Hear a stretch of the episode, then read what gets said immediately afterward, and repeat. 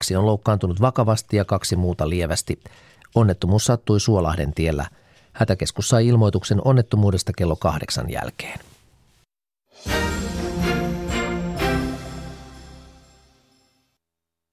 Yle Radio Suomi, ajan tasa.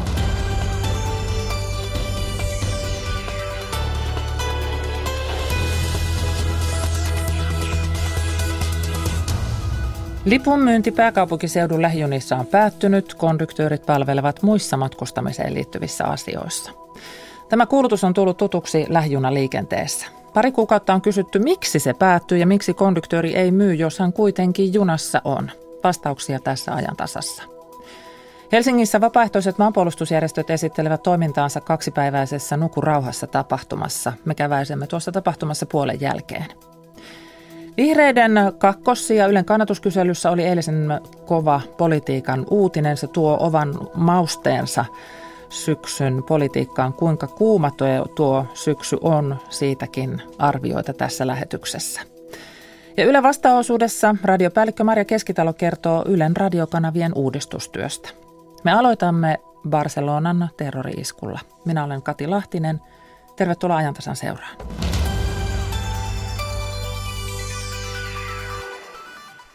Pakettiauto ajoi väkijoukkoon Espanjan Barcelonassa eilen alkuillasta. Terroriskussa on viranomaisten mukaan kuollut 13 ja loukkaantunut yli 100 ihmistä. Ajantasan studiossa on Ylen ulkomaantoimittaja Minna Pärssinen.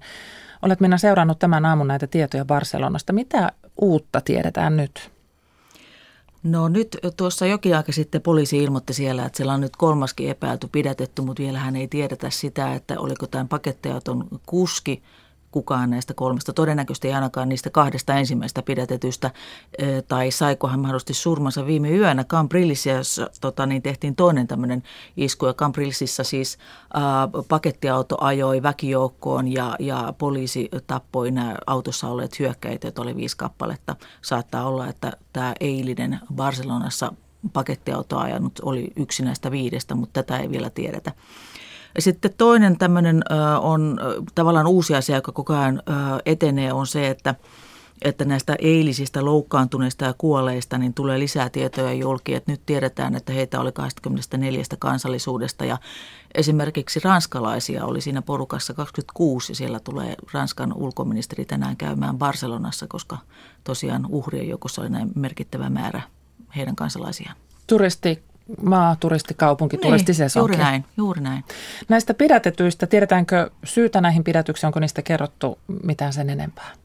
No heitä siis epäillään tässä vaiheessa ö, yhteyksistä eikä niinkään itse tästä niin kuin akuutista toteuttamisesta, että muuta tarkempaa ei kauheasti ole kerrottu.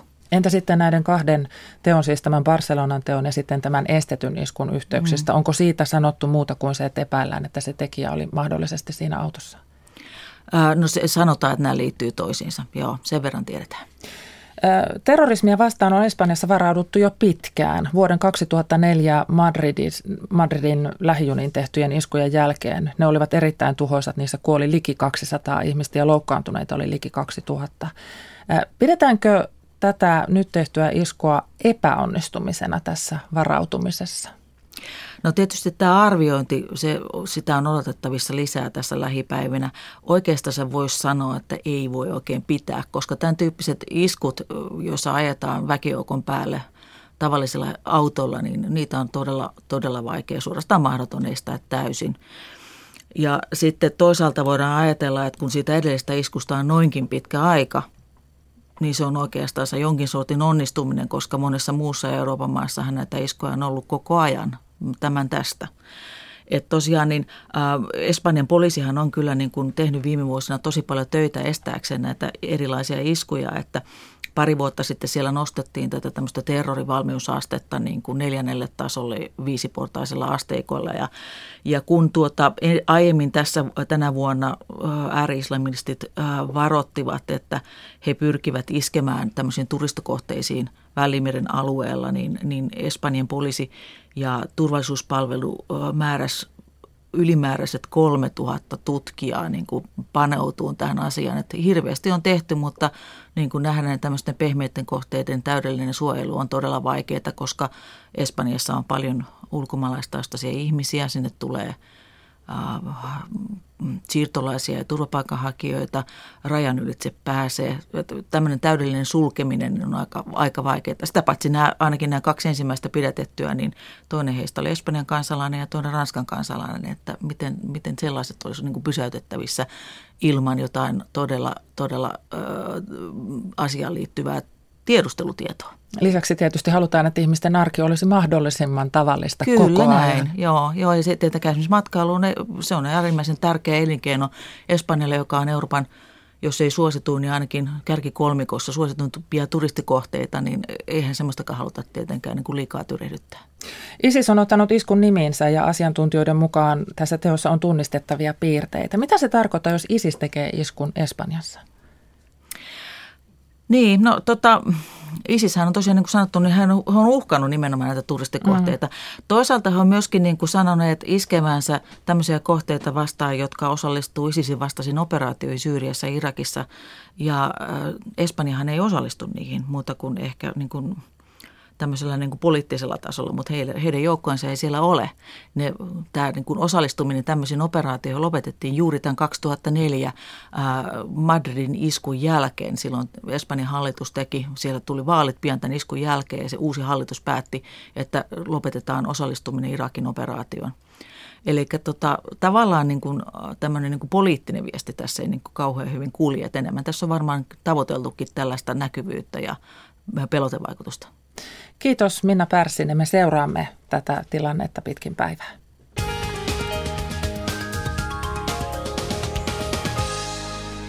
Sitten pari liikennetiedotetta. Ensin tie 69 Äänekoski Suonenjoki, Konnevedellä väli Äijälän tienhaara ja Tankolampi Saarikkaan tie.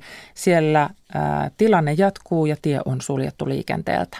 Siis tie 69 Äänekoski Suonenjoki, Konnevedellä väli Äijälän tienhaara ja Saarikkaan tie. Tie on edelleen suljettu liikenteeltä. Ja sitten tie 15123 Lintusalon tie ja Puumalassa ää, Hätinvirran lossi. Siellä lauttaliikenne on keskeytetty lautan huoltotyön vuoksi. Tie 15123, Lintusalon tie Puumala ja Hätinvirran lossi. Lauttaliikenne on keskeytetty lautan huoltotyön vuoksi.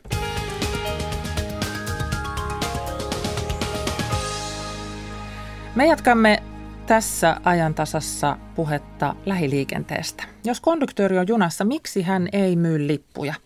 Tätä kysymystä on nyt toistettu pari kuukautta, kun lipunmyynti lähiliikenteen junissa päättyi. Tämä on aika iso asia tämä lähiliikenne. Päivittäin Helsingissä liikkuu noin 800 lähijunaa ja niissä on vuosittain noin 70 miljoonaa matkustajaa, osa säännöllisesti, osa vähän epäsäännöllisemmin. Ja sitten Helsinki-Vantaalle saapuvien lentokenttämatkustajien oletetaan käyttävän tätä lähiliikennettä. Kehärata on rakennettu, joten aika monelle tämä, tämä lähiliikenne on ihan tärkeä asia. Kokemusta tästä uudesta käytännöstä on nyt kaksi kuukautta ja, ja sen perusteella tässä keskustelemme. Tervetuloa HSLn asiakkuus- ja myyntiosastojohtaja Mari Flink. Kiitos. Ja VRn lähiliikennejohtaja Teemu Sipilä. Kiitos. Mari Flink, minkälaista palautetta olette saaneet tästä uudistuksesta? Mm, uudistuksesta on oikeastaan tullut palautetta varmaan sieltä toukokuun alusta asti, eli jo vähän ennen kuin muutos astui voimaan, ja sitten, sitten tämä käytäntö muuttui 19.6. Ja, ja tuota, ää, palautetta on tuonne meidän palautejärjestelmään tullut. Juuri tuossa tällä viikolla ajettiin sieltä raportti, että kuinka monta palautetta niin kuin kaiken kaikkiaan, niin 200 kappaletta, noin 200 kappaletta löytyi sieltä palautejärjestelmästä. Ehkä enemmän se keskustelu on kuitenkin sitten näkynyt mediassa, somessa, ja siellä, siellä kommenteissa, että tuota, kun sitten tyypillisesti minkälaisia asioita ää, meidän palautejärjestelmässä, mistä ihmiset keskustelee, meillä reittiopas uudistui vuoden alussa, siitä on tullut semmoinen 10 000 palautetta. Aina kun tulee joku vähän isompi liikennejärjestelmän muutos, niin sekin herkästi sieltä tulee tuhansia palautteita. Että tavallaan siihen nähden ää, se palautemäärä on ollut aika pieni. No kysytäänpä sitten täältä VRn puolelta, koska monen ajatuksissa kaikki, mikä tapahtuu raiteilla, on sitten VRn asia. Niin miten paljon Teemu Sipilä te olette saaneet vastata, vastata tätä koskeviin kysymyksiin? No, no hyvin paljon. Mulla ei tässä nyt ole mitään eksaktia lukuja kertoa, mutta tiedän, että kyllä, kyllä ollaan saatu vasta e- erittäin paljon ja, ja niin kuin hyvin kirjaviinkin kysymyksiin tässä, tässä oikeastaan koko sen ajan, kun tämä uusi, uusi malli on pyörinyt ja jo, jo, jo en, ennen sitä, että kyllä, kyllä palautetta on tullut paljon. Se asiakkaalle näkyvin ja kaikkien eniten hämmästyttänyt asia on se uudistus, että lipunmyynti loppuu lähijunissa. Konduktööriltä ei enää lippua saa ostettua. Se lippu on oltava tai matkakortti on leimattava matkan alussa niin kuin tähänkin asti. Miksi lipunmyynti lähijunissa lopetettiin? Mari. Siihen on varmaan äh, moniakin syitä. Sinänsä asia tai valmisteluhan ei ole, ei ole uusi. Eli tämä suunnitelma siitä, että äh, raideliikenteessä ei myydä lippuja, niin se on varmaan ollut tässä melkein kymmenen vuoden ajan jo, jo pöydällä. Ja sinänsä niin kun, äh, tyypillinen konsepti tämmöisessä kaupunkiraideliikenteessä on, että siellä ei myydä lippuja. Meillä itse asiassa hyvin tuttu malli metrosta, mm-hmm. joka on jo sieltä 80-luvun alusta lähtenyt liikkeelle. Ja, tuota, ja kun mennään moniin eurooppalaisiin metropoleihin, Berliini, Malmö, Lontoo, Kööpenhamina, junissa ei myydä lippuja. Joissain junissa siellä kulkee konduktöörit ja joissain ei kulje. Mutta sielläkin, missä kulkee konduktööriä, niin siellä harvoin sitä lipun myyntiä on. No, tätä on valmisteltu kauan, mutta miksi se tehtiin nyt, kun selkeästikään se tilanne ei ole valmis? Meillä on asemia, joista lippua ei voi ostaa. Mm. Vastaanko minä? Vastaa minä, sinä, minä koska vastaan. ne on ne, nimenomaan ne HSL-lippuautomaatit, jotka sieltä puuttuu. Kyllä, ja se on ihan selvä äh, epäonnistuminen tässä muutoksessa. Eli tokihan ne automaatit olisi pitänyt olla siellä silloin 19.6. valmiina. No monellako asemalla niitä nyt on, ja moneltako vielä puuttuu? Niitä äh, kaiken kaikkiaan asemia on 45 HSL-alueella, sitten on tietysti se VRn liikennealue, mm. mikä menee ulkopuolelle, ja sieltä puuttuu nyt aamulla tilanne oli 11, iltapäivällä pitäisi tulla kaksi lisää, eli yhdeksältä puuttuu. Että 45 miinus 9 on 36. Eli 36 pitäisi olla. Teema. Joo, VRn osalta voi todeta, että kaikilla meidän asemilla on, on automaatit pois lukien Riihimäki, Lahtiväli, jossa jatketaan nyt edelleen tällä vanhalla tota, konduktöörimallilla. Konduktööri myy siellä edelleen lippuja ja sinne me saadaan automaatit vasta joskus ens, ensi vuoden puolella ja siinä vaiheessa sitten tämä konduktöörimyynti loppuu. Mutta nyt siis ihmisen täytyy tietää, että mihin hän on matkalla ja siis satunnaisenkin ihmisen, että hän tietää, että miten tämän kanssa toimia. Että onhan tämä nyt sekavaa, kun tämä tehdään tässä vaiheessa. Mutta se iso kysymys nyt, se toinen kysymys on sitten se, että kun ne konduktöörit edelleen siellä junissa on, kulkevat pareittain ja palvelevat muissa matkustamiseen liittyvissä asioissa, niin kuin virallisesti sanotaan, niin jos konduktööri joka tapauksessa junassa on, miksi hän ei voi myydä lippua? Teema. No se olisi tietysti ihan sit sattuman varaista, että saako asiakas lipun sit ostettua vai ei, koska konduktöörit ei ole kaikissa junissa, niin ei, ei, voi luot, ei voitu luoda sellaista systeemiä, jossa asiakas ei voisi luottaa siihen, että saa lipun sitten junasta, koska joka tapauksessa se lippu on mm. oltava. Että siinä oli hirveän vaikea löytää mitään tämmöistä niin kuin jotain kompromissi- tai väliratkaisua mm. tähän asiaan. Kyllä näin juuri. No, no, tässä siis tapahtui niin, että HSL ei, HSL ei enää halua – käyttää VR-lipunmyyntikanavia, eikö vaan, vaan, vaan hoitaa tämän lipunmyynnin itse? No sitten, että, että vielä toinen tausta tähän lipunmyynnin loppumiseen, että, ja liittyy tietysti tähän ajankohtaisenkin teemaan, ehkä tähän junaliikenteen kilpailuttamiseen, että alun perin hän HSLn tavoitteena oli kilpailuttaa lähijunaliikenne niin, että kilpailutettu liikenne olisi ollut vuoden 2018 alusta mm. jo käynnissä. Ja tuota, tältä pohjalta meillä kilpailutusta valmisteltiin, mutta sitten VR teki ehdotuksen HSLlle tämmöisestä siirtymäajan sopimuksesta, joka astuu voimaan, tai astui voimaan nyt viime vuonna 2016 ja kestää sinne kesään 2021. Ja, ja tuota, siinä VR teki meille tarjouksen, jossa ää, kustannustaso verrattuna siihen vanhaan sopimukseen, niin vuositasolla siinä on 6, on 6 miljoonaa euroa edullisempi. Ja koko sopimuskaudella 30 miljoonaa euroa mm. edullisempi. Ja silloin sitten meidän hallitus päätti, että, että tämä siirtymäkauden sopimus on nyt niin, niin kuin houkutteleva ja tämä tarjoaa sitten meille mahdollisuuden vielä paremmin tehdä se lähijunaliikenteen kilpailutus, joka tulee sitten 2021, ja toisaalta VRLlekin mahdollisuuden sitten varautua kilpailuun paremmin. Niin silloin päätettiin tähän tarttua, ja osana sitten tätä uutta sopimusta, niin siellä sen sisällä on ollut tämä uusi sopimusmalli. Rahastahan tässä on kysymys. Mikä oli se kustannus HSLlle lähijunissa tapahtuvasta lipunmyynnistä? No se on kun ka- kaiken kaikkiaan se siinä sopimuksessa säästö on, on 6 miljoonaa euroa vuodessa, niin se on vähän alle puolet siitä, että se on tämmöinen 2,6 miljoonaa euroa. Ja, ja tota, mihin tämä säästynyt raha sitten menee? Säästynyt raha menee kyllä äh, lipun hintoihin ja siihen äh, niin kuin paineeseen nostaa lipun hintoja. Lupaatko on, lipun hinnan alennuksia?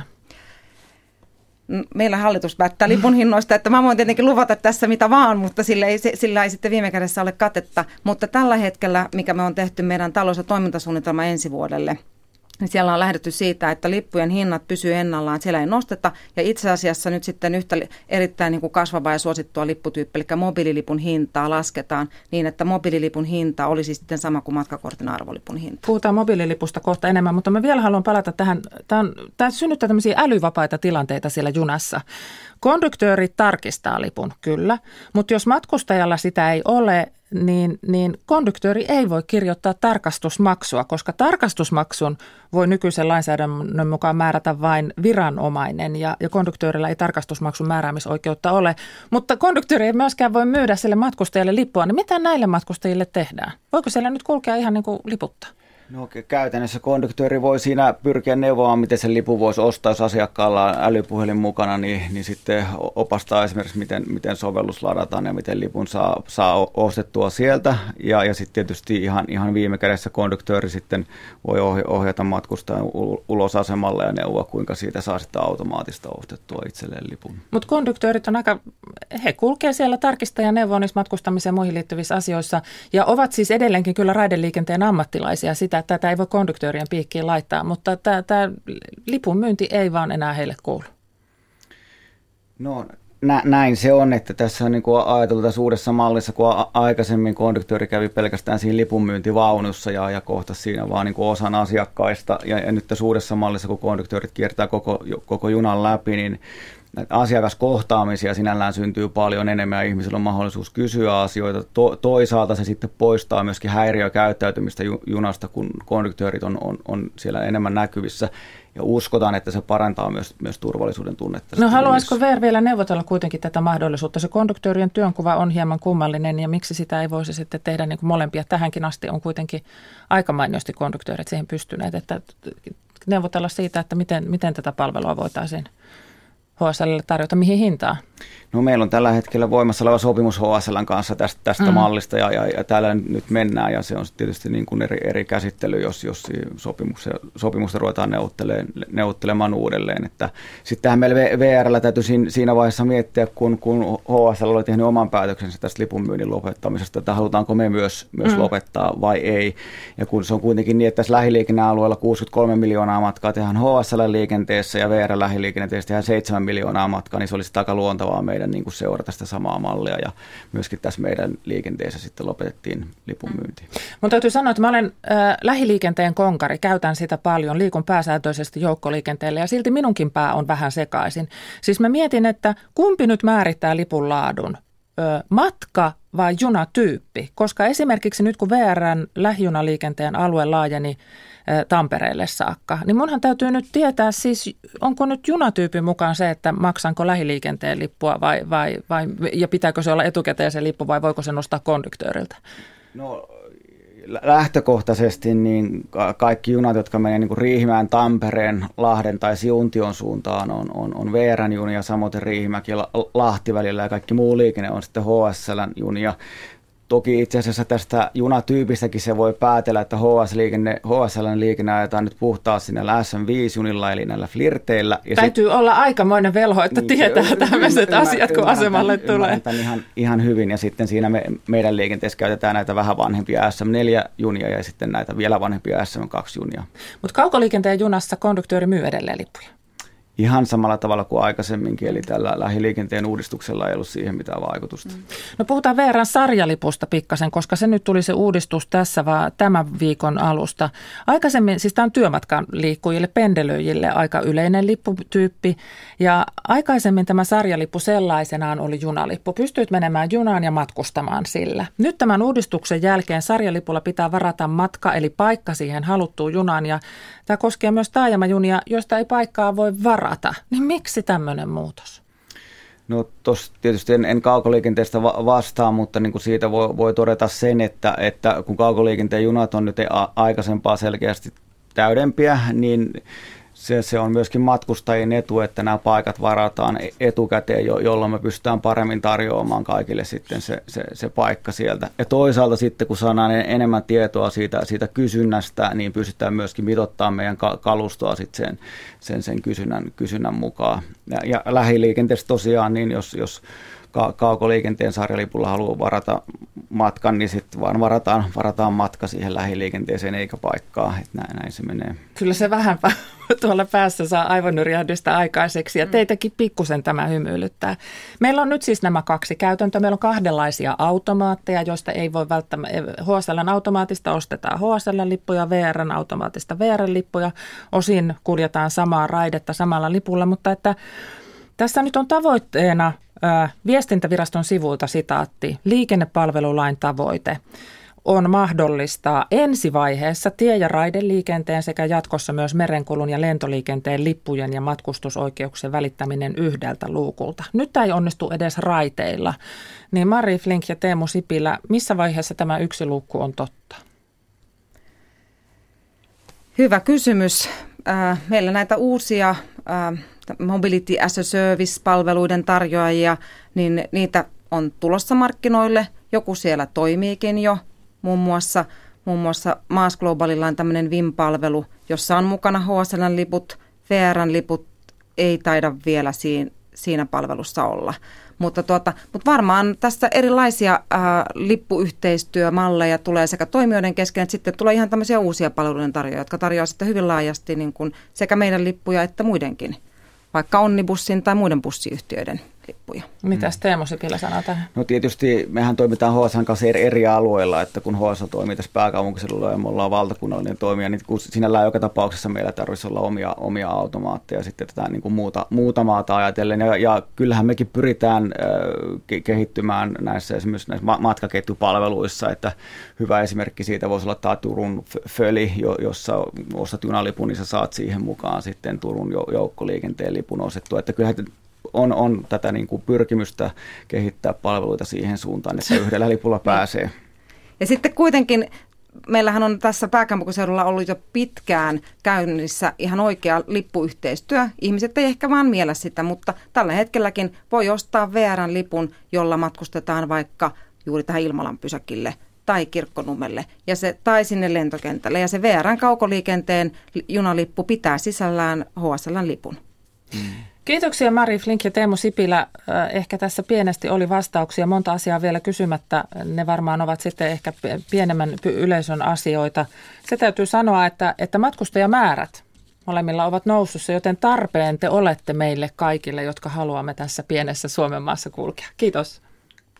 Sasella kotopuloa, schnitzel, makaronia, jos Kreikan kouluissa tarjottaisiin ilmaista kouluruokaa, yläasteen aloittava Filippos söisi mieluiten kanaa, naudanlihaa tai spagettia. Nyt hän ostaa kaupasta voisarven ja mehun. Moni luokkatoveri opiskelee tyhjin vatsoin. Maailmanpolitiikan arkipäivää tällä viikolla kouluruuasta. Lauantaina kello 14 uutisten jälkeen. Yle. Radio Suomi. Jos veropäätökset hiertää välejä eikä hallituksen elo muutenkaan ole ollut kaikkein mutkattominta, niin politiikasta ei puutu säpinää. Ja sitten oma säpinänsä toi vielä eilen Ylen kannatuskysely, jossa oppositiopuolue Vihreät on siellä kaksi, siis pääministeripuoluetta edellä. Helsingin Sanomien Marko Junkkari ja Ylen Pirjo Auvinen esittävät arvionsa politiikan syksystä. Nuku rauhassa tapahtumassa Helsingissä viranomaiset ja vapaaehtoiset maanpuolustusjärjestöt esittelevät omaa toimintaansa. Meitä kiinnostaa varautuminen yhteiskuntaa järkyttäviin kriisitilanteisiin. Ja tämän lähetyksen lopulla Ylen radiopäällikkö Maria Keskitalo ö, kertoo suuntaviivoja radiokanavien uudistamisesta. Ja siinä on Matti, joka on yksi osa tätä uudistamista, koska keskipäivässä Suomen radiossa olet. Elävä esimerkki uudistuksesta. Voitko Tode kuvitella? dynaaminen uudistus. Kyllä, mutta voisi siitä suoraan museoon. Tässä on elävä esimerkki uudistuksesta. Suomen radio jälleen tutulla paikalla 11 ja kello 13 välillä. Ja mä tiedän, Katja, onko törmännyt, tai onko siellä päin, missä asut, niin onko tämmöisiä mopoporukoita? Pidetäänkö teillä päin mopomiittejä? Öö, Kyllä varmaan jossain määrin, joo on niitä, kyllä. Minä nukun niihin aikoihin, no niin myöhään yöllä. Niin haluaisi nukkua moni muukin, koska yleensä nyt tämmöisen aika öiseen aikaan tämä jengit kokoontuu. No jengit on vähän väärässä, mutta nämä nuoret mopoilijat, tytöt ja pojat. Ää, ja normaalistihan tyyli on se, että torutaan niitä, mutta Juuassa on otettu vähän eri konstit käyttöön. Me soitetaan Juuan kunnanjohtaja Markus Hirvoselle, joka tämmöisen niin kuin kepin sijaan tarttuu itse mopon sarviin ja lähtee tänä iltana mukaan ää, nuorten mopomiittiin. Ja kunnanjohtaja on innoissaan, mutta myös paikalliset nuoret innoissaan ja siellä on suunniteltu reittejä, puunattu jo mopoja valmiiksi. Niin otetaan tuossa Suomen radiossa yhteyksiä tuonne pohjois ja kysytään, että minkälainen rundi illalla on tulossa. Loistavaa, kiitos Matti. Tämä on ajan tasa. Helsingissä on juuri alkanut vapaaehtoisten maanpuolustusjärjestöjen kaksipäiväinen Nukurauhassa tapahtuma. Tuossa tapahtumassa esittäytyvät maanpuolustus- ja turvallisuusjärjestöt sekä viranomaiset. Ja siihen kuuluu toimintanäytöksiä, kalustoesittelyjä ja lyhyitä koulutustapahtumia. Tutustua voi vaikka pelastuspalvelun tai palokuntaan. Helsingin kansalaistorilla on toimittaja Nora Kettunen. Joo, täällä ollaan muutamien tankkien ja poliisien ja rajaturvallisuuslaitoksen keskellä. Meillä on täällä maanpuolustuskoulutusyhdistyksen koulutuspäällikkö Juha Niemi. Mikä tämä maanpuolustuskoulutusyhdistys oikein on? Mitä se tekee? Maanpuolustuskoulutusyhdistys on julkisoikeudellinen valtakunnallinen koulutusorganisaatio, jonka lakisääteisenä tehtävänä on antaa kansala- kansalaisille varautumiskoulutusta ja sitten reserviläisille sotilaallista koulutusta. Meidän noin vuosittain järjestettävästä kahdesta tuhannesta kurssista, niin yksi kolmasosa on kaikille kansalaisille avointa varautumis- ja turvallisuuskoulutusta ja sitten kaksi kolmasosaa on sotilaallista koulutusta. Ja meidän kurssille vuosittain osallistuu noin 50 000 ihmistä. Miten hyvin Suomessa on varauduttu häiriötilanteisiin, kuten vaikka terrori-iskuihin? No. Omasta mielestäni Suomessa on varauduttu erittäin hyvin ja Suomi on turvallinen maa. Meillä poikkeuksena muihin maihin, niin, niin Suomessa eri viranomaiset tekevät todella läheistä yhteistyötä ja nyt varsinkin kun tota, yhteiskunnan turvallisuusstrategiaa ollaan uudistamassa, niin, niin siinä myös otetaan voimakkaasti mukaan niin sanottu kolmas sektori, eli järjestöt ja yhdistykset. Mikä sitten on vapaaehtoisten rooli häiriötilanteissa? Häiriötilanteessahan viranomainen vastaa aina johtamisesta ja vapaaehtoiset kouluttautuvat viranomaisten antamien linjausten mukaan. Eli erityisesti vapaaehtoisilla on roolia tämmöisten häiriöihin valmistautumisessa, ennakoimisessa, tiedotuksessa. Itse varsinaisessa onnettomuustilaisuudessa se on tiukasti viranomaisen johtamaa ja siellä kolmannen sektorin toimijoilla on tukitehtäviä, mutta sitten taas kolmannen sektorin merkitys nousee taas ylös siinä, kun aletaan toipumaan siitä siitä äh, häiriötilanteesta. Erityisesti järjestöjen vahvuus on siinä, että meillä on ihmisiä, paljon ihmisiä, ja me voidaan olla lähellä sitä kansalaista, joka on onnettomuustilanteeseen joutunut et siten, ettei hänen tarvitse olla yksi. Voisiko vapaaehtoisesti hyödyntää Suomessa vielä enemmän? Omasta mielestäni ehdottomasti voidaan, ja, ja marraskuussa julkaistava yhteiskunnan turvallisuusstrategia 2017 asiakirja, niin, niin tota, siinä nostetaan järjestölle tai osoitetaan järjestölle mahdollisuuksia maanpuolustuskoulutusyhdistyksen osalta esimerkiksi tämmöisiä kokonaisturvallisuuden tehtäviä, joita on suunnitteilla tai osio on tehty, niin, niin mahdollinen reservipoliisikoulutus, eli vapaaehtoisia poliisin tueksi näkymään enemmän, enemmän tota, ostoskeskuksissa ja muissa, tämmöisen väestösuojeluun liittyviä tehtäviä. Voisi ajatella itse pohdin semmoisia tiedä, että suunnitelmia on, että tämmöisiä valmiuskeskuksia perustettaisiin jonnekin kuntaan tai kaupunginosaan, jossa esimerkiksi jos joku terroriisku tulisi, niin, niin tota, sinne voisi ihmiset kokoontua, siellä olisi vapaaehtoiset pitämässä yllä vähän samalla lailla kuin nyt, kun onnettomuuksia on tai erilaisia tapahtumia on sattunut. Esimerkiksi kirkot ovat avanneet ovet, siellä on ensihuollon vapaaehtoisia paljon. Että, että tämä kenttä on tavallaan todella laaja ihan siinä, siinä tota, ja sitä pystyy hyödyntämään nimenomaan siinä, kun viranomaisia on vähän, mutta meitä kansalaisia on paljon ja meillä on kaikilla halu auttaa toisiamme. Niin, niin tota, se vaan se halu pitäisi konkretisoida silleen, että se tuottaa sitten ihan oikeaa tukea viranomaisille. Miten hyvin sitten suomalaiset itse ovat varautuneet näihin häiriötilanteisiin, esimerkiksi sähkökatkoksiin? Joo. Tämä on semmoinen mielenkiintoinen Joo, joo. Eli tässä erityisesti tuolla maaseudulla, missä on myrskyä ollut mökeillä vastaan, siellä mielestäni tällä hetkellä on erittäin hyvin varauduttu. Esimerkkinä maatiloista sanon, että me te, annetaan maatilojen varautumiskoulutusta niin, että tällä hetkellä maatilat saavat alennuksia tietyistä maksuista, kun he huolehtivat tämmöisen niin kuin sähkön sisäänottomahdollisuuden. Mutta itse olen huolissani kaupungissa asuvista ihmisistä ja tota, tämä on muutenkin tiedostettu. Esimerkiksi kova toimikunta on juuri lanseerannut 72 tuntia tämmöisen koulutusohjelman, jossa tota, nimenomaan ajatellaan tämmöistä urbaanikansalaista, että mitä pitäisi, miten pitäisi varautua. Että mulla ihan oikeasti pitäisi olla astioita kotona, johon mä saan vettä, jos on uhka, että vedet katkee, tai sitten paristoradiot, tai oman kännykön laturi. Kiitos Juhaniemi MPKsta. Täällä Helsingin kansalaistorilla juoksentelee paljon koululaisia ja minulla on nyt sitten tässä kaksi neitokaista haastateltavana, eli Pohjoishaakan yhteiskoulusta seiskaluokkalaiset Maria Kulmala ja Suvi Säppi. Niin miten paljon te tiedätte varautumisesta erilaisiin häiriötilanteisiin? Puhutaanko siitä esimerkiksi koulussa? No kyllä sitten joskus saatetaan puhua, mutta niin. On meillä kaikenlaista harjoituksia tulipalojen varalta koulussa ja sellaista. Entä sitten kotona? Onko puhuttu esimerkiksi siitä, jos tulee sähkökatkos, niin mitä sitten tehdään? No ainakin meillä mennään katsomaan noin mennään niinku katsoa, että niinku mistä kaikista on lähettänyt sähköt. Esimerkiksi jos on mennyt keittiöstä, niin sitten me niinku hoidetaan koko asia. Ja näin. Jos on tullut tulipalo, niin tietysti soitetaan sitten hätäkeskukseen. Miten sitten, pelottaako terrori-iskut teitä? Ei ainakaan mua. Onhan se mahdollisuus. Mun mielestä Suomi on ainakin todella turvallinen maa. Ja mulla on sama. Mitä sitten, mitä te odotatte tältä päivältä täällä Nukurauhassa tapahtumasta? Mitä haluaisitte nähdä? No, öö, koiria. On. Kiinnostavatko esimerkiksi pelastushelikopterit tai armeijan tankit? Tai...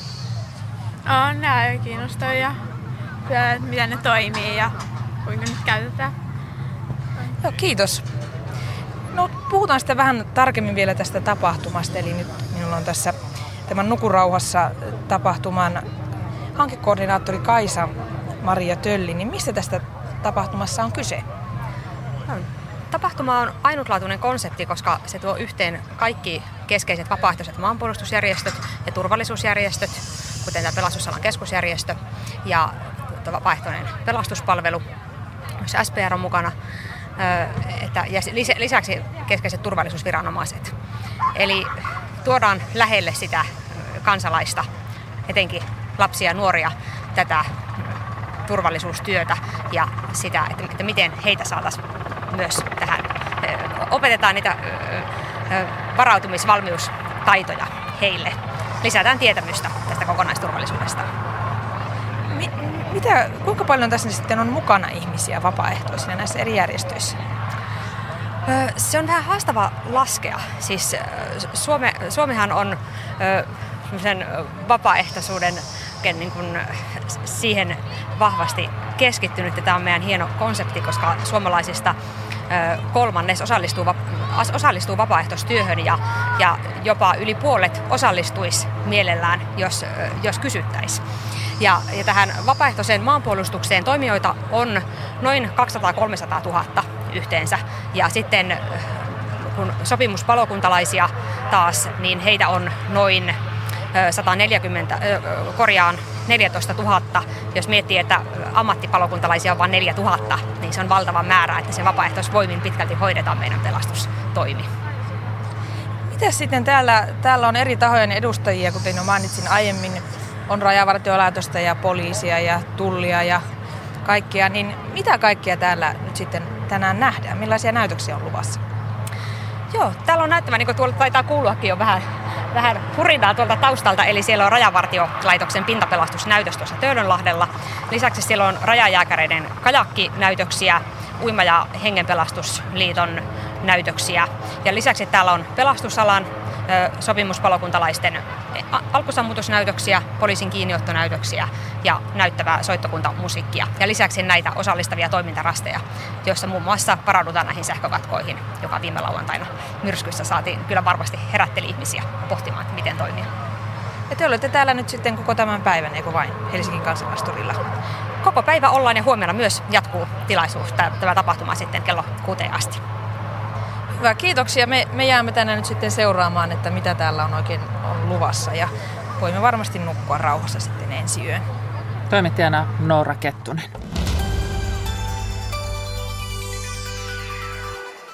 Seuraavaksi keskustellaan siitä, millaisessa käymistilassa politiikan syksy alkaa. Miten toimii keskustan ja kokoomuksen yhteistyö hallituksessa ja onko uusi vaihtoehtoryhmä vain hallituksen apupyörä? Ylen eilen julkistama kannatuskysely antaa purtavaa puolueille. Keskustan ja SDPn kannatus on alamassa ja vihreät nousevat toiseksi suosituimmaksi puolueeksi. Politiikan toimittajat Pirjo Auvinen Yleltä ja Marko Junkkari Helsingin Sanomista perkaavat politiikan syksyä on, onhan tämä pidempi trendi. Että jotenkin vihreät on onnistunut asemoimaan itsensä niin kuin tärkeämmäksi, vahvimmaksi oppositiopuolueeksi. Ja kyllä tämä alkoi jo siellä Ville Niinistön kaudella ja on jatkunut tässä pitkään. Että tuota. Ja se näkyy tuossa ylemittauksissakin, että se on sieltä ihan, ihan viime vaalien jälkeen tämä on, se on niin kuin ihan, ihan semmoinen nouseva. Ja ja kyllä itse arvioin, että, että, että, että vihreät nyt on onnistunut murtamaan sen, sen, sen käsityksen, että, että he ovat vain näitä, näitä ympäristöä kiivailijoita. Siitä on, vihreät on onnistunut tekemään itsestään tämmöisen yleispuolueen. Koulutuskysymykset on, on, on kovassa kurssissa, tasa-arvokysymykset, perhepoliittiset kysymykset. Että se on yleispuolue, joka nyt on myös esimerkiksi kuntavaaleissa onnistu, onnistu murtamaan myös sen, että se olisi vain yliopistokaupunkien puolue. Että, että tämä on tämmöinen pitempi, pitempi kehityssuunta ja, ja, ja ehkä, ehkä sitten tuossa oppositiopolitiikassa tuolla eduskunnassa, niin jos vertaa esimerkiksi sosiaalidemokraatteihin, niin se on ollut, vihreät on ollut kriittisiä. Se ei siitä pääse mihinkään. Kriittisiä, kriittisiä. Mutta siinä on kuitenkin ollut semmoinen jonkunlainen vire, että kyllä kriittistä, mutta kuitenkin niin kuin semmoinen sävy, että, että on olemassa toisenkinlaisia ratkaisuja ja että, että ei olla missään tämmöisessä niin kuin umpikujassa. Että se on ehkä ollut se synkistely on ja semmoinen on ollut se, mikä on sitten taas demareita leimannut tässä oppositiopolitiikassa. Mun mielestä jos tai tämän, tämän Ylen kyselyn ehkä se kumminkin tavallaan iso uutinen oli myös se, että miten, miten, miten paljon keskusta ja ennen kaikkea SDP on laskenut. Ja tota, kyllä se niin kuin SDPn ehkä synkistely joo, mutta jotenkin mun mielikuva on semmoinen, että siellä, siellä tavalla puristetaan sitä jääkiekkomailaa niin kuin tosi kovaa. Ollaan niin kuin semmoisessa kroonisessa paniikissa ja on oltu jo monta vuotta ja tavallaan semmoinen ajatus siitä, että mitä, niin kuin, mitä SDP on tai mitä sen pitäisi tehdä, niin se on niin kuin täysin hautautunut sille, että siellä tuijotetaan vain sitä seuraavaa kannatuskyselyä. Tehdään semmoista niin kuin, mielikuva syntyy, että se on lyhytjänteistä politiikkaa, jolla yritetään jollain tempuilla maksimoida se kannatus seuraavassa kyselyssä. Ja se näkyy sitten, se näkyy ihmisille. Kyllähän vihreillä on semmoinen joo, niin kuin itseluottamusta ja semmoinen tietty kepeys siinä, eikä semmoista niin kuin, siis tavallaan paniikki näyttää äänestäjän silmin tosi huonolta. Demareihin itse ainakin olen ollut näkeminen, että, että siinä on kaksi tämmöistä niin kuin pahaa puristuskohtaa. Että on tämä tiukka kytky sinne AY-liikkeeseen. Se vierastuttaa tällä hetkellä monia ihmisiä. Sieltä on nyt esimerkiksi tässä meidän kyselyssä, niin, niin sieltä taustatiedoista näkyy, että sieltä on erityisesti nyt yli 50-vuotiaita naisia, on, on lähtenyt demareiden kannattajista pois. Tämä, tämä voi olla yksi syy just tämä tiukka AY-kytky. Ja toinen on se, mikä demareihin on aina, aina aikaisemmin liitetty, tämmöinen solidaarisuus ja kansainvälinen yhteistyö. Ja nyt yhtäkkiä puolue on ihan juntturassa tämän, tämän maahanmuuttopolitiikan ja tämän ulkomaisen työvoiman kanssa ja hyvin hajallaan. Ja koko ajan pelätään sitä, että, että jos, jos ollaan liian niin kuin myötämielisiä, niin sitten, sitten tuota nämä, nämä demarimieskannattajat häipyy sitten sitten perussuomalaisiin. Että tavallaan että se on hyvin epäselvä se, se linja. Musta oli, musta oli kiinnostavaa. Mä luin, luin tota Anton Rönholmia, joka on siis SDPn uudehko puoluesihteeri, niin Facebookissa hänen analyysiään tästä tota, tuloksesta. Ja hän, hänellä oli tämmöinen havainto, että tavallaan, että SDP on niin kuin, tavallaan kadonnut ideologia. Ja tavallaan se oli, siinä, se, ha, ha, se oli tavallaan hauska ajatus siinä, koska perinteisesti hän niin kuin nimenomaan oikeistopuolueet on syyttänyt demareita tavallaan ideologisesta politiikan teosta.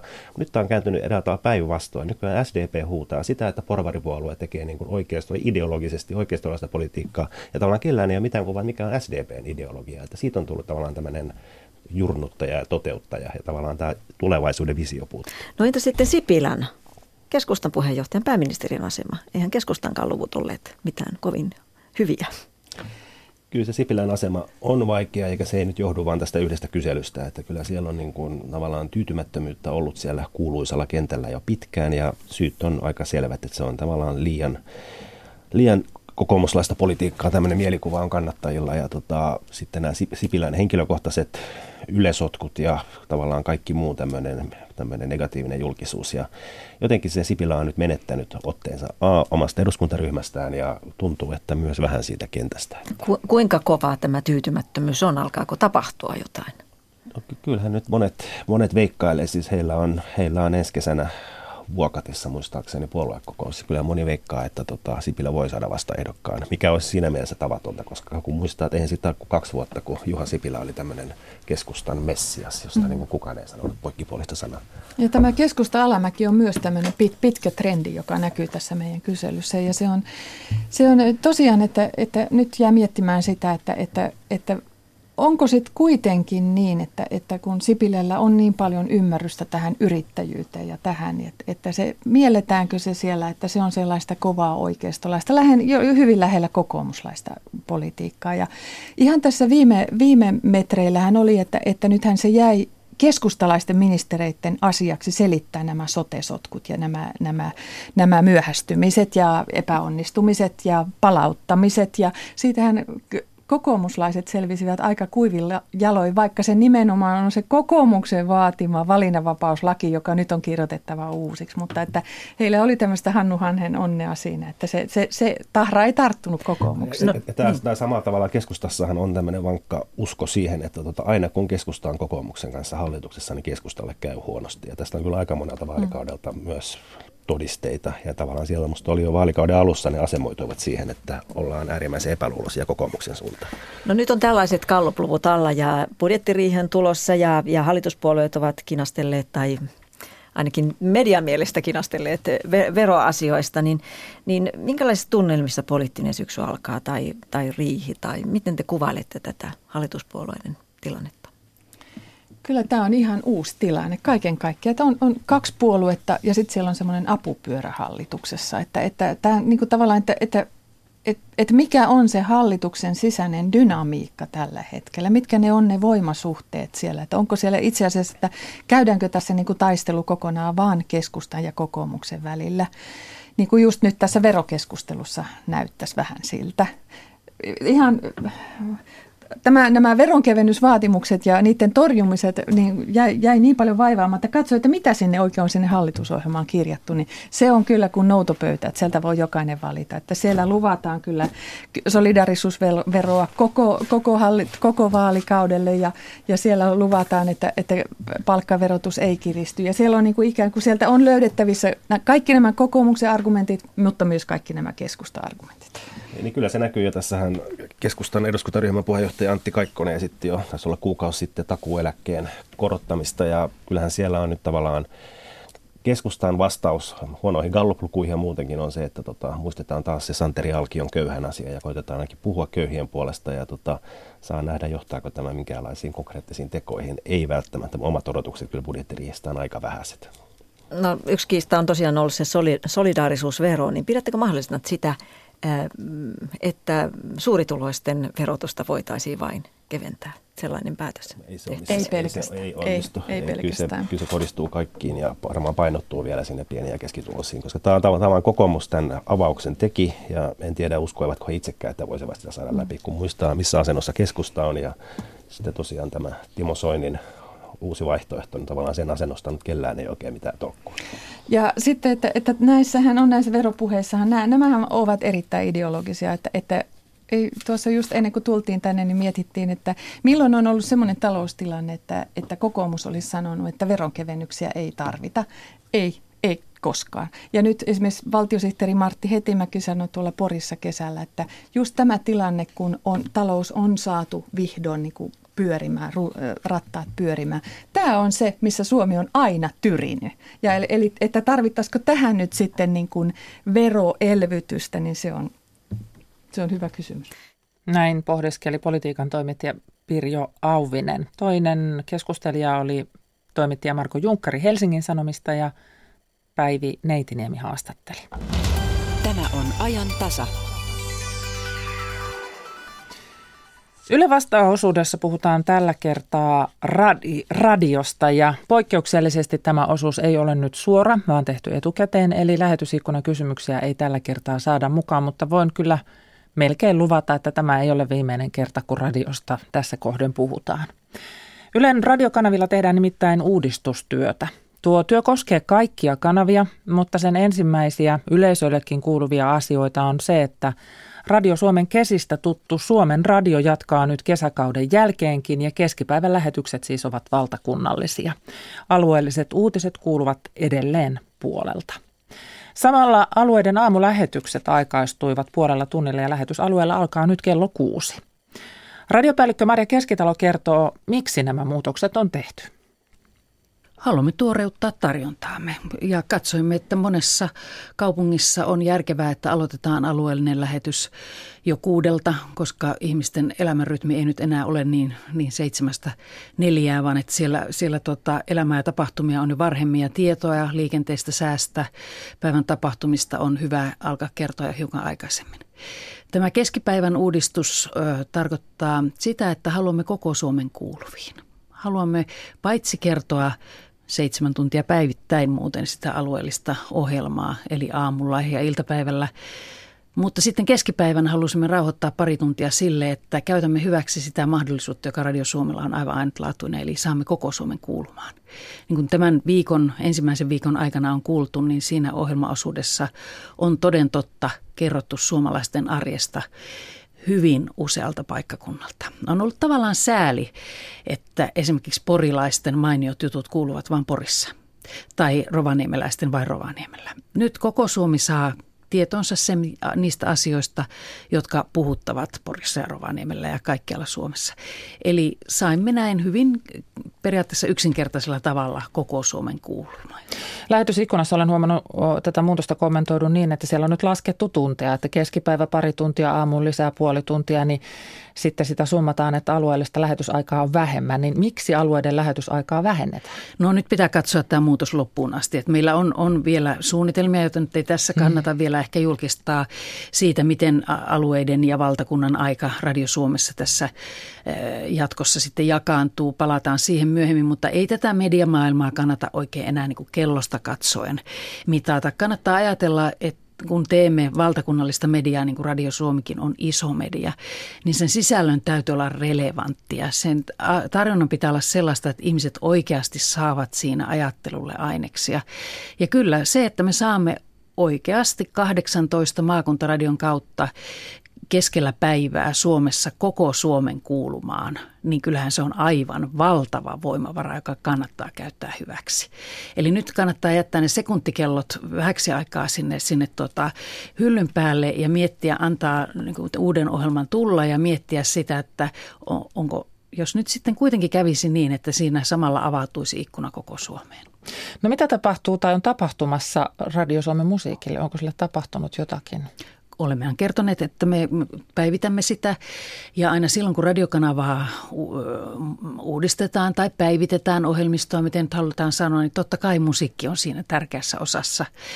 Ensi vuoden ohjelmistosuunnittelu alkaa näillä näppäimillä. Me katsomme, minkälaisia musiikkiohjelmia, journalistisia musiikkisisältöjä me jatkossa lähetämme. Sitä tehdään yhteistyössä tuon meidän musiikkiohjelmia tekevän toimituksen kanssa. Ja sitten me tietysti tätä, tätä päivittäistä ohjelmavirtaa, sen musiikkia katsomme samalla tavalla kuulijat ovat äänestäneet Radio Suomen puolesta jaloillaan, eli meillä on valtavan hyvä yleisösuhde edelleenkin, joten mitään ratkaisevan isoja uudistuksia ei tarvitse tehdä, mutta aina joka asiassa, joka sisällössä on hyvä katsoa, että onko ne vanhat periaatteet vielä voimissaan ja miten paremmin voisimme palvella. Ihmisten musiikkimakukin vähän muuttuu, tulee uusia yleisö, y- yleisöryhmiä, joita täytyy palvella. Ja tietysti meidän täytyy pysyä ajan tasalla myös siinä tarjonnassa, siinä musiikkitarjonnassa, jota Suomi suomalainenkin musiikkiteollisuus meille tarjoaa. Musiikin erikoisohjelmia kuitenkin tulee olemaan tulee, jatkossakin. Tulee, totta kai. Se on yksi Radio Suomen vahvuuksista, yleisradion vahvuuksista. Se, että meillä on hyvin monipuolinen musiikkitarjonta, niin totta kai vahvistamme vahvuuksia ja jätämme jotain semmoista vähemmän arvokasta sitten muille tehtäväksi. No sitten nämä muut kanavat. Yle Radio 1, Miten sitä uudistetaan ja säilyykö se edelleen klassisen musiikin kanavana? Säilyy, säilyy ilman muuta. Klassisen musiikin kanavana Suomen suurimpana konserttilavana, Suomen suurimpana teatterilavana, eli radioteatteri on jatkossakin voimissaan ja tekee perinteistä ja kokeilevampaa radioteatteria. Me ehkä laajennamme vähän aihepiirejä, jota Yle Radio yhdessä käsitellään. Eli, eli laajennamme hyvästä kulttuuritarjonnasta tieteeseen, historiaan, sellaisiin asioihin, joita vuosien varrelta meiltä on eniten kysytty. Ja, ja sen lisäksi katsomme hiukan vähän myös sitä musiikkivalikoimaa, mitä siellä on. Nythän siellä soivat todella klassikkohitit. Muistojen Pulevardi, joka on kanavan äärimmäisen suosittu ohjelma 90 miten sitä maailmaa voisi ehkä hiukan laajentaa, miten saamme kansanmusiikin paremmin kuuluvaan, miten sunnuntain jatsilta saataisiin vähän ehkä laajemmallekin eh, jakelulle ja niin edelleen. Pohditaan näitä asioita, mutta ihan selvä ero tulee jatkossakin olemaan sillä musiikkitarjonnalla, joka on Yle Radio Yhdessä ja Radio Suomessa. Ei ole mitään järkeä tehdä samanlaisia kanavia. Sitten on Yle X. Edelleen nuoret ja populaarikulttuuri on varmaan se sana pari, mikä siihen kanavaan liitetään, mutta minkälainen kanava se on tulevaisuudessa? No siis X jatkaa FMllä. Se on ihan selvä, että meillä vielä vaikka sanotaan, että nuoret eivät kuuntele radioa, niin kyllä meillä siitä aika tarkat ratingit on, että se ei ihan pidä paikkaansa. X on laajentunut sosiaaliseen mediaan ja, ja tavoittaa jo, jo siellä niin kuin valtavan määrän suomalaisia nuoria viikoittain, mutta FM tulee jatkossakin olemaan jos Yle X ei esittelisi aivan tuoreinta suomalaista populaarimusiikkia, sitä ei sillä tasolla esittelisi tässä maassa kukaan. Se on Xn peruskulttuuritehtävä, se on Yleisradion perustehtävä.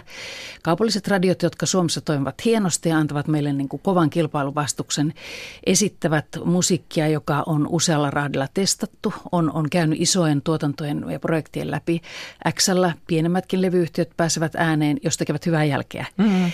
Ja, ja hyvin paljon laajempi kirjo siitä, e, suomalaista musiikin tekijäkaartia, nimenomaan nuorisomusiikin tekijäkaartia pääsee Xn kautta esille jatkossakin. Sitten Yle Puhe, joka on hyvin monenlaisen puheen kanava. Sinne mahtuu lifestylea ja politiikkaa, kulttuuria ja urheilua, niin kuuluuko ne siellä jatkossakin? kuuluvat. Käsittelytapa varmaankin terävöityy niin, että e, niin kuin tässäkin tapauksessa me emme tee kahta Yle Radio yhtä. Eli Yle Radio yhden puhe on omanlaatuistaan. Aina kun avaa Yle Radio yhden, niin me annamme täällä henkisesti tekijät laatutakuun, että se on pohdittua journalismia, se, se on, se on tuota, käsitellään vähän enemmän syvemmälle mennen. Se, se kuuntelutilanne on todennäköisesti Yle Radio yhdessä erilainen, eli se on tämmöisen keskittyneen kuuntelun kanava. Kun taas puhe jatkossa yhä enemmän haluamme, että se kertoo kolmekymppisten suomalaisten arjesta sellaisen väen arjesta, jolle Yleisradio ei, ei toden totta liikaa tarjoa sisältöjä, eli, eli vaihtelua. Henkilökohtaisesti haluaisin, että meillä olisi jatkossakin neljä suomenkielistä erinomaisen hyvässä voinnissa olevaa FM-kanavaa, jotka selkeästi eroaisivat toisistaan ei kannata, jos lehteä julkaisee, niin ei kannata tehdä neljää samanlaista lehteä, vaan kannattaa hakea tulokulmia, jotta asiakkaalla olisi mistä valita. Eli tässä tapauksessa suomalaisella radion Ja avaamalla erottaa, että mitä on kuuntelemassa. Mutta nämä mm. nyt ei ole se pelkästään se Yle radiotarjonta. Ja sitten meillä on se kaikki muu, mitä on olemassa, siis Yle Areena, podcastit ja, ja sinne tehtävä tarjonta. Kyllä, kyllä. Nyt kesän aikana Yle Areena, joka on ihmisten mielissä ehkä enemmän, liitetään videon, televisio-ohjelmiin ja, ja erinäköisiin paketteihin. Sen audiopuoli, eli radiopuoli on uudistunut käyttökokemus on huomattavasti aiempaa parempi. Olemme satsanneet siihen ja, ja olemme myös järjestelleet siellä sisältöjä eri tavalla. Eli ne samat mainiot puheohjelmat, joita löytyy Yle Radio yhdestä tai Yle Puheelta, ne löytyvät siellä nyt lajiteltuna. Siellä voi la- laatia itselleen ohjelmalistoja, eli suosikkilistoja, ja niistä suosikkiohjelmista saa tiedon älykännykänsä etusivulle, kun jakso tulee uusi ja niin edelleen ja niin edelleen. Et se käyttökokemus on merkittävällä tavalla parantunut parantunut. Sen lisäksi siellä toki ovat kuultavissa myös ihan suorat FM-kanavat. Miten ne löydetään jo nämä tämä Areenan palvelu? Areenahan sinällään on suomalaisten suosikkipalvelu. Sehän on aivan meidän keskeinen alusta, joka sisältää paljon muutakin kuin, kuin se, että se vain pyörittäisi jo menneitä ohjelmia, vaan siellä on, on paljon muutakin tarjontaa. Areena sinällään hyvin, mutta audiopuoli ei niin hyvin. Mutta mikä mukavinta, niin me kasvatamme siellä sen kulutusta kaksinumeroisin luvuin tällä hetkellä. Eli pikkuhiljaa ihmiset ovat havainneet, että radion käyttöä voi, voi, sitä voi personoida, niin kuin sanotaan. Eli jos joku ohjelma menee ohi FMstä, sen ääreen voi palata palata tuota areenassa tai jos haluaa itselleen viihdykettä automatkalle tai työmatkalle tai muuta, sieltä voi hakea audioita niiden varsinaisten lähetyskanavan ulkopuolelta. Tai Eli koko sarja on siellä jo valmiina ennen kuin se on tulee siellä radiosta valmiina ja... ennen kuin se tulee radiosta. Paljon vaihtoehtoja, koska ihan tutkimuksella on todettu, että myös radion kuuntelu on muuttanut muotoaan. Ihmiset ovat nykyään valikoivampia. He haluavat huomattavasti enemmän henkilökohtaisempaa palvelua, haluavat ohjelmia silloin, kun se heille itselleen sopii, haluavat teemottaa kuuntelemaansa, haluavat seurata eri lailla toimittajia. Kaikki tämä on areenassa mahdollista. Kiitos radiopäällikkö Maria Keskitalo. Kiitos, kiitos. Ja tähän perään voisi varmasti sanoa sen, että tuo äskeinenkin on kuultavissa siellä Yle Areenassa, siellä Yle vastaa osuudessa, sillä hakusanalla sen sieltä löytää, kuten löytyy myös kaikki muutkin aikaisemmatkin Yle vastaa osuudet. Ja tässä siis oli haastateltavana radiopäällikkö Maria Keskitalo.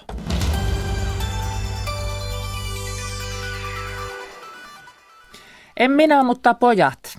Tätä lausetta on saanut käyttää tässä elämässä aika paljon välillä syystä, välillä ihan sen takia, että, että se kuuluu niin sanoa, mutta ajatuksenahan siinä on tämä syyn vierittäminen muiden harteille.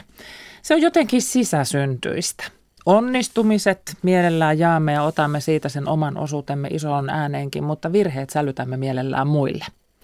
Mutta voisiko olla niin, että virheen myöntäminen ja vastuun yhteinen kantaminen olisi se parempi vaihtoehto esimerkiksi työyhteisössä?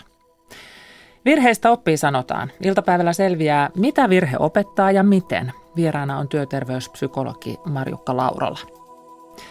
Ruotsissa on 23 erityisen ongelmallista asuinaluetta, Suomessa ei yhtään.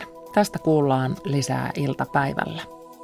Ja ulkosuomalaisten elämää kuvaavassa sarjassa tavataan Anneli Huttunen Richards. Hänen kotinsa on Australian etelärannikolla Melbourneessa. Nyt vuoron tulevat kello 11 uutiset.